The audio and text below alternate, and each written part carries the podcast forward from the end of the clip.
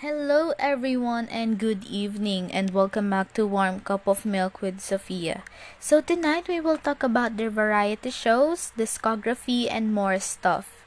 To help you get to know them more, let's first start with Seventeen's discographies. Let's first start with their 3 studio albums.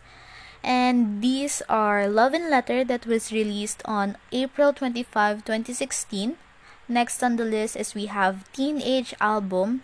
This was released on November 6, 2017. And lastly, we have An Ode that was released on September 16, 2019. Seventeen only has one repackaged album and that is Love and Letter. This was released on July 4, 2016. Seventeen also releases special albums and they have 2 of them. Director's Cut that was released on the year 2018 and also we have Semicolon that was released on 2020. They also released mini album and the list includes 17 Carat, which was their debut album.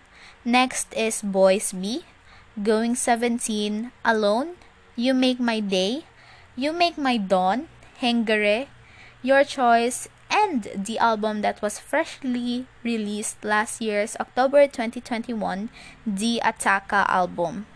They also have a single album called Hit. And of course, Seventeen also have Japanese releases and these are We Make You, Happy Ending, Fallen Flower, 24H, Hitori Janai or Not Alone, and Aino Chikara or Power of Love. I personally love listening to Heng:garæ album because almost all songs in that album are my comfort songs, just like Kidot, My My, and more.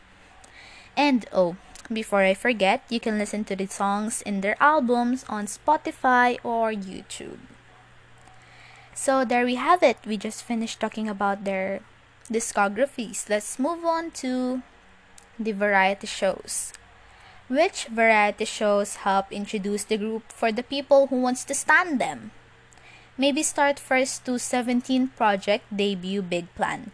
This is a reality show or series following the 13 members as they carry out missions in the final days leading up to their debut in May 2015.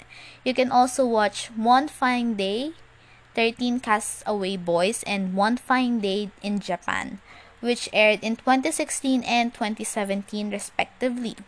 This is to test the members' survival skills as they navigate life on an island in the former and complete assigned quests across Japan in the latter. They also have this ongoing reality series called Going 17, which is a mix of games, challenges, behind-the-scene moments, and more edited into weekly episode released on YouTube and VLive. You can watch this Going 17 every Wednesday night at exactly 8 p.m. KST. They actually have more variety shows, but I only introduce a few. These variety shows can really help you when you want to stan them.